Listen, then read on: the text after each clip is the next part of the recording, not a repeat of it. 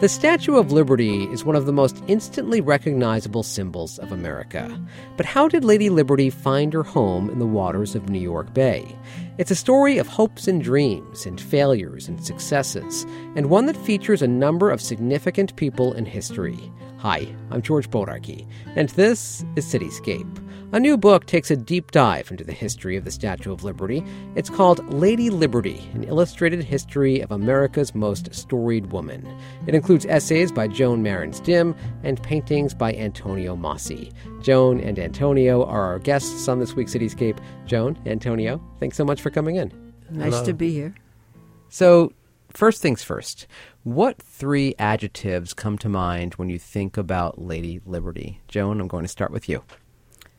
Um, I would say art, uh, poetry, immigration. Antonio? Well, the first one is for me is a sigh of relief that I finally made it, because as an immigrant, when you see it for the first time, you just don't know what to think. The second thing is art, and the third thing is engineering. Your family immigrated to America from Italy in 1947. Yes, all of us did, all ten of us. What was that experience like for you? It's hard to describe if you could just imagine in the middle of the winter, in end of November, beginning of December, you're on the North Atlantic on a freighter with about 50 people in the same room and the ship and the storm going up and down. What was it like? Very hard to describe. I mean, also the food. I mean, they served you hot dogs, and I thought they were sausages. Hmm. Did I get sick? so it was quite an experience, something you don't forget. How old were you? I was almost eight on the boat. I was a couple of weeks short of being eight. So, do you recall seeing Lady Liberty when you arrived? Yeah. It was at nighttime we arrived, but uh, so you saw the light. I didn't understand what a light was. I came from a place in Sicily on, on a farm where there were no lights, no cars, no stores, no stores to buy anything. Everything was made on the farm. What idea of America did you have when you came here? I really didn't know what to expect. I had heard stories from my grandfather and my father and my but I really all I knew was that we were all going someplace better. Because being in Europe during the war, there was nothing there. Nothing for anyone. So just the whole idea of going somewhere where there was hope And you came through Ellis Island? No. See, there's a story behind that. My father had been in America at the turn of the century with my grandfather, who worked on the 59th Street Bridge for nine years. My grandfather, after the bridge was finished, decided to go back with his family. My father didn't, did not want to go back, so he stayed with a relative. World War One broke out. Italy, at that time, was on the side of the Americans, the Allies. So he was going to go to Italy to register.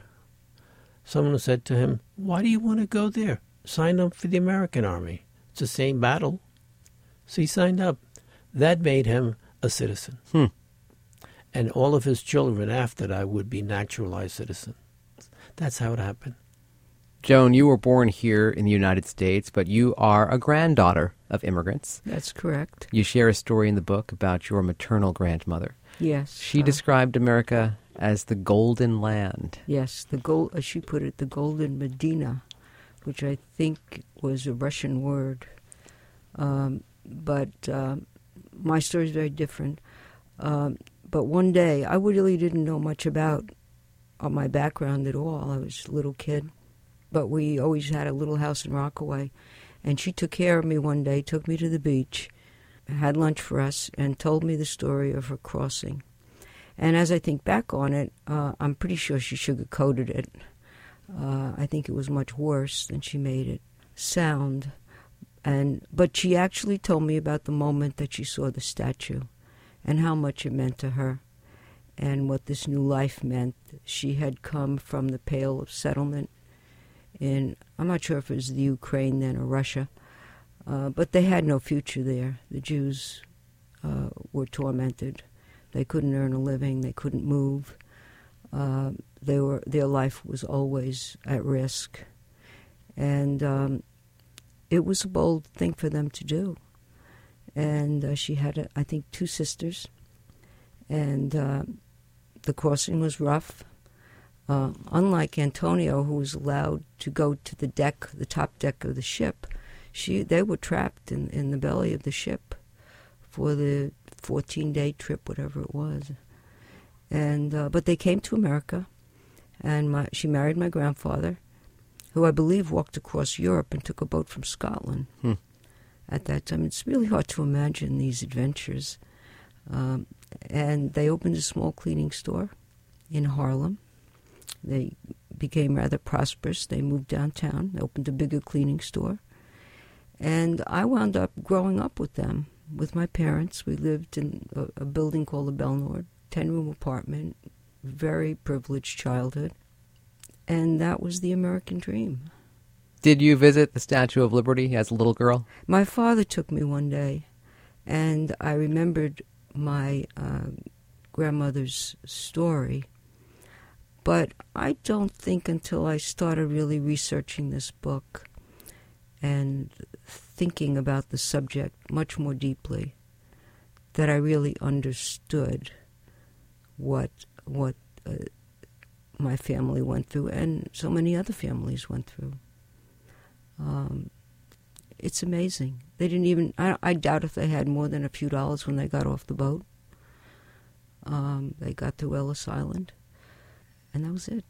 You know, their life began. So, why do a book about the Statue of Liberty, and why do a book now? Well, for me, it was tracing my background, my my life. You know, doing the paintings took me a, two years to work on. And every painting is a story. It reminded me of something in my past, my childhood, something that occurred. Why that painting? Well, there's a story behind it. You know, growing up you, as a child, you have a lot of memories that you just cannot process. They're just stored. They're stored in your mind, subconscious, as they say. And it was very lucky that this was the avenue, this book. I was able to go and pull them out of myself and process them, especially Ellis Island. I did not go physically through Ellis Island when I came to America, I, but I was many times I went to Ellis Island to visit and to the Statue of Liberty, and I could almost sense and feel what the people went through. There's a section of Ellis Island which most people don't un, un, really know about called the Hard Hat Tour. You literally wear a hard hat and you have about 10 people. You have to make an appointment and you are taken to the part of Ellis Island, which is most of it, that is not yet developed the way originally it was. You really get the feeling of what the people went through. You go through the morgue, the dining room, the little cells where the people that were kept in who were, had illnesses, the hospital. Fascinating tour, besides the great hall which they refurbished for tourism. What was your process like in creating these paintings? Did you spend time on Liberty Island and Ellis Island and then go back home and work on them? My process of working is I have a little tiny sketchbook, which is a three by four, just fits in the palm of my hand with a little pen. I take photographs as a memory jogger. And if time allowed, which in this case it did not, to actually do some little paintings on site. I would go back and develop those from my sketches, my reference, but most of all, what I remember. My process is very simple. I work for about half of my painting from reference. The other half, I put everything away, I rec- and I just work from my memory, because I find if you want to remember the most important things, use your memory. And those are the things that stuck in my mind. Joan, let me ask you that question again. Why this book? Why now? Well, I, I, let me just say this is a book for every American and every Amer- and every and everybody who wants to be an American. And um, the Statue of Liberty, I think, speaks to uh, sim- symbolism, speaks to uh, the very need for welcome and safety and harbor and possibilities that America can offer. And given the tenor of our times, uh, I thought it would be particularly resonant today. Now, it was very important to me not to write a polemic. In fact, I would have preferred never to mention Donald Trump. But I realized very quickly that you could not write a serious book about America today without mentioning Donald Trump. So in the book, I let Donald Trump speak for himself, and I encourage the reader to make up his or her own mind. And what I did, at least, I mean, there are many sections to the book, and I think actually young people can read it too. It's it's not a dense history, purposely so. But what I think was most important is to understand America's immigration history. Because, you know, our sell on what we are is not quite the same as reality. And when we go back and look at our history point by point, what we really see from the very beginning with Native Americans, uh, we trampled on people's rights. We were nativistic, we were sexist, we were racist. Uh, we, we just were not. We, there were periods when we were welcoming. It was in our self interest to be because we were building the country, and we needed workers and we needed people. But the, the earliest uh, settlers were Anglo Saxon. They were white, they were educated. I use John Roebling in the book as a great example of that. The designer of the Brooklyn Bridge. Yes, exactly. I'm sorry. Should have told you that. And, and uh, he was, you know, for many Americans, he was the perfect American. But it turns out that all the other people that were coming over, the famine Irish, my uh, poor Jewish grandparents, uh, Antonio's, if he had come, his earlier family had come, you know, these people were not particularly welcome. And there were certain laws that were put down, particularly the 1924 Johnson Reed Act, which people should really read and compare it to the things that, for example, Jeff Sessions has said He's a big supporter of the Johnson, you know, which essentially was to keep America white. It's a constant refrain. So I, I wanted to expose what we are, because if we don't know what we are, we can't figure out where we're going to be. And then I wanted to put it in the context of this new administration, a relatively new administration. And, and I wanted to find out if Donald Trump was an anomaly or if Donald Trump was a, a logical uh, conclusion to the American story. And, and what I came to the conclusion was that Donald Trump isn't an anomaly. We're a very divided nation. And he very skillfully found ways to divide us even more. And, and he's continuing to do that. Well, we'll see what happens now. But like you said, up to the reader to decide to what side of the fence they want to be on there. Exactly. I mean, I never say in the book it's his. If anything, I say it's it's just he's he's just a continuation of of of who we are, of of the people who fashioned the Johnson Reed Act, the Chinese Exclusion Act, uh, and all the other things that have happened over the years. There's a lot more to the book than just that. Mm-hmm. There's the, the history of the Statue of Liberty. Yes, and a very rich history, Absolutely indeed. Rich. There's you know a history of Ellis Island also. This, there are many parts of this book. It isn't just about the political aspect of immigration. In fact, that comes at the end of Absolutely. the book, the history that is of immigration. a small section mm-hmm. of the book. Yeah, I think the people should understand the book is not taking sides one way no, or the I'm other. not. Uh, and it's only a small section. The main part of the book is the Statue of Liberty. Yeah, let's That's talk. why it's called yeah, Lady let's talk about Lady Yeah. Liberty. How was the idea hatched for the Statue of Liberty? Well, the the idea came about at a dinner party given by a man named Laboulaye, who who was a scholar and a great. Um, uh, he, he loved America. He loved the idea of the Declaration of Independence. He loved he loved everything about America, and so he had this dinner party. And as it turned out, it was on the eve of the assassination of Abraham Lincoln, another person he adored.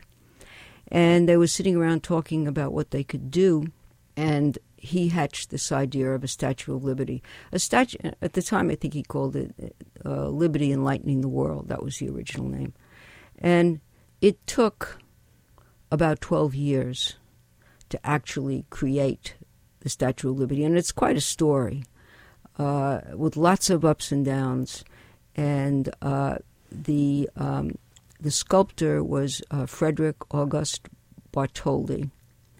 And he was, he was quite a good promoter in, in somewhat of an American sense. And he got the Statue of Liberty built and then we came to America, and America was it was always meant to be a joint effort, and America was supposed to uh, pay for the pedestal.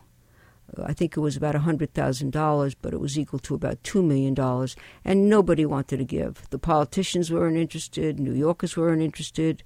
Very few people gave, and that's when Joseph Pulitzer, sort of the P.T. Barnum of newspapers, stepped up to the plate, and he created this ingenious campaign for uh, asking people for money and writing editorials. But what he did was he printed the name of everybody who sent in, whether it was a dime or ten dollars, and he actually raised the money and saved the Statue of Liberty from uh, demise. Well, Pulitzer was also an immigrant. Yeah, mm. Hungarian immigrant. So he had a, a, a good reason to push for it. He saw the need and the reason to have a statue here. Plus, it sold a lot of newspapers for him. yeah. To you know, to have your name published, and uh, you'd be willing to pay a dime for that. Yeah, he he was he was quite an interesting fellow, and uh, they were lucky to to have his support because the fat cat uh, rich people living on Fifth Avenue were they could have easily paid for it with writing a simple check, and they just wouldn't do it. And, and governments wouldn't do it. The, the, well, wasn't there the governor of New York, Grover Cleveland? Right, right. He was a good. He, example. was the governor of New York at the time, and uh, he vetoed a fifty thousand dollar grant Right. to help build the pedestal of the statue, which cost about two hundred fifty thousand. Two years later, he was the president. And as president, he took all the glory in the inauguration Yeah. of the statue. So he was at the dedication. Yeah, Oh absolutely. yeah, he made the big speech that's so famous. There was, about you know, the so altar of liberty this is liberty and all that. politics. This is the way Yeah, it I mean, uh, nobody really wanted to get involved, particularly, except for Joseph Pulitzer. And the other thing that about the Statue of Liberty, it went up, and it was dedicated, and, and after all the people involved in it died, um, nothing much happened with it. Nobody was really interested in it. It was just another statue. It wasn't even an original idea, by the way. So it wasn't a Liberty. symbol of freedom from the start. Not No. really. No, it was No. it was just a statue sitting on Bedloe's Island. Bedloes Island, not Liberty Island at the time, right? exactly. It was just a gift between two nations, thanking each other for friendship. It was not meant for liberty. It was had nothing to do with immigration. Well, that being but- said, then, the lines engraved in bronze on the Yeah. base of the Statue of Liberty today are almost as well known as the statue itself, giving you're tired, you're poor, you're huddled, you're huddled masses yearning to breathe free. What's the story behind the new Colossus, the sonnet by poet Emma Lazarus? Well, Emma Lazarus is a very interesting woman. She was I wouldn't call her a minor poet so much as an unknown poet uh, in in the late 18th century, and but she was regarded fairly highly by people who were important. She was asked to write a poem about the Statue of Liberty. That was the poem was going to be auctioned off, and they were going to. It was part of their fundraising gig. It didn't really work out too well, but she did write the poem. And nobody cared much about the poem. Nobody cared much about anything about the Statue of Liberty. And Emma Lazarus was somewhat, she, she had a splendid life, but it was short. She died a year after the dedication in uh, 1887. She was only 39 years old. But a friend of hers in 1901, a woman named Georgina Schuyler, was rummaging in a bookstore and she found a book with a sonnet in it. Georgina Schuyler was a socialite. She was a philanthropist. She was uh, rel- related to Alexander Hamilton. She was a woman of some import in New York City, and she decided those five five lines that you just recited should be affixed to the Statue of Liberty, and and she got it done in in two years. In 1903, it was put on the statue. Nobody cared. There was no mention of it in the paper, in the papers. There was no ceremony. There's nothing. Nobody cared. It was just another thing that didn't work. But what happened was after the 1924 Page uh, Johnson Reed Act, rather, uh, immigration really started to drop. There was more of a press for immigration during the 30s because of fascism, and people began to read the poem, and they began to connect it to the statue. So this gave the statue finally a purpose and a meaning, and and uh, it's survived. It to this day it survives. In fact, without the Lazarus poem, we wouldn't be sitting here talking about the Statue of Liberty. Mm. Just be another statue. Well, the statue. Just to get back to the statue for a second, the art aspect of it. Yeah, you both use the adjective art when I asked yeah. you at the top of the interview. Which seems to be the first and most important thing. The th- it's only the thickness of a penny. It's a very thin, very thin-skinned lady. And I always like to sort of make a joke that most women are so concerned about their waist, how big it is. Well, she's got a 35 foot waistline. so I don't think anybody should worry about the waist. You know? But the important thing is that originally it was a bronze, it was a different color. And over the years, it, we see this pewter gray now because oxidation has occurred. And it has gone through renovations like all things outdoors. But the interesting thing about it is the interior, the structure, which was designed, the interior structure by Eiffel, the, the fellow who designed the Eiffel Tower, but he designed the interior of the Statue of Liberty, if I'm mistaken, before he did the Eiffel Tower. Hmm. Yes, he did. That's so. This was a great practice for him how to utilize steel in a modern way. How complicated was the construction it of the statue? Extremely complicated, and one of the hardest chapters in the book to write for me because I'm not an, an engineer, and I, I actually consulted uh, on it quite a bit, but when they started, there, there, were certain problems because the, the statue had to be transported. So you needed to take it apart after it was built, and then you needed to transport it to America, and then you needed to rebuild it. And then you had the issue of putting it on the Hudson River, on Bedloes Island, where the winds can be as high as 50 miles an hour. So it needed to be able to stand straight and not fall over. Originally, there was a guy named Viollet-le-Duc who was a um, he he was an architect, and he was hired to to do the interior structure. And uh, his idea was to fill it with sand, the way the Greeks might have, and that would have. Luckily, he died, and and Bartholdi's greatest choice was was choosing Eiffel to do it, and and basically what he did was. If, if you imagine just a steel pole in the center of the statue, and then he built arms that, that attached to the copper skin of the statue. And he built it so that it could move. Because if it didn't have movement in the wind, if it couldn't be flexible, it was going to topple over if it was rigid. And today we realize that Eiffel's construction was revolutionary in its time. And uh, it's probably, you know, when you talk about the statue and how they built it and what they did, that was the most important point because they could dismantle it. They brought it over, they rebuilt it, they put it there on Bedloes Island, now Liberty Island, and it, it's doing very well. It's not going to ever topple over. You include a story in the book about how the arm of the statue was being shown before the statue itself, leading some to think that Bartholdi was off his rocker. Yes, right. I thought he was crazy. well, they were using that to raise money Yeah, that was It was in Philadelphia. There was an exposition in Philadelphia, and they brought it over. And for thirty-five cents, people can walk up the arm, Just the arm. just the arm, just for the money to raise money because it was hard. The American, in general, were not given their money. They had to raise two hundred fifty thousand dollars. A lot of money back then. that was sure. two, that was about two million dollars. Wow. Yeah, it was a lot of money. and so Um, they thought this was one of the ways to. They, I don't know whether they charged thirty-five cents or twenty-five cents to walk up there.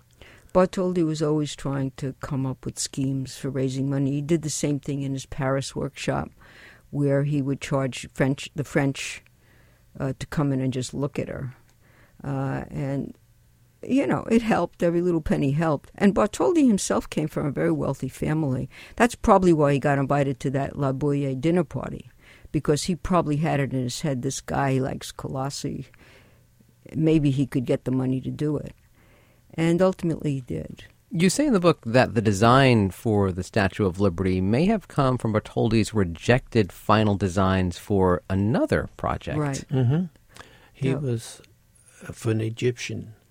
At the, when the Suez Canal was finished, he had this grand idea of building a statue there of a, a woman holding a light. I think it was to connect the east and the west at that point. Yeah, and and it was rejected because it was way too much money. Yeah. And then he, t- you know, he always denied this, but uh, I I think it's he he just re- kind of rejiggered that statue and created the Statue of Liberty. But by the way, you know, the Statue of Liberty was not an original idea. There are many Statue of Liberties all over Europe. Uh, so even he wasn't a particularly original guy, uh, but he was focused. Uh, ambition, persistent ambition is is the secret of Bartholdi, not great artistry. Who served as the model for the Statue of Liberty's face? Well- Do we know? The, No. he, well, he claims it was his mother, Yeah, but some say it's his wife. Who knows? but I would tend to think his mother. He was more attached to her, and didn't get married until after he was forty. And she was. Uh, he didn't get married until after. I know he was 42 years old, but but I, I mean, actually, it was a very good marriage. They were very happy together, and his mother was a very overbearing, pain in the neck woman. who had all the money. Yeah, and she had all the money, and that that was the secret of her control. So Um, we can't determine this based on photographs or paintings of these women? I would I would tend to think it's the mother. Yeah. I don't really have an opinion. I, it's hard to know. Uh, As an I artist, think- I would say it's mo- the mother. Okay. How did you two come to work together? We're both smiling. Well, a long time ago. Uh, he, uh, Antonio sat next to me in French class when we were students At high school. in high school. Where was this? high school of what's now art and design. And um I was a cartooning major, and he was Illustration. illustration. And you just stayed friends all of these years? Yep. Yeah. Wow. What surprised you most about the history of the statue? The history of the statue was, to me, was the most interesting part. It was how thin-skinned she is. Yeah, you would think she has a very thick skin, yeah, right? But she very thin skin, but she survived beautifully. How about you, Joan? What surprised you most in doing this project? Well, let me couch that the answer slightly differently than your question. I, I think what it me, really made me realize the sacrifices that were made for me uh, to have the kind of life I have by my grandparents. They, I, I would not have had the life I have if it weren't for them, and for America. Joan, thank you so much. Thank you. Antonio, thank you. Thank you for having us. The book is Lady Liberty, an illustrated history of America's most storied woman. Essays by Joan Marans Dim, paintings by Antonio Masi. And that's it for this week's Cityscape. I'm George Bodarky. My thanks to producer Maddie Bristow. Our music is courtesy of Blue Dot Sessions. If you liked this episode, be sure to rate and subscribe to Cityscape on Apple Podcasts. You can also listen to Cityscape on Spotify, Google Play, SoundCloud, TuneIn, and Stitcher.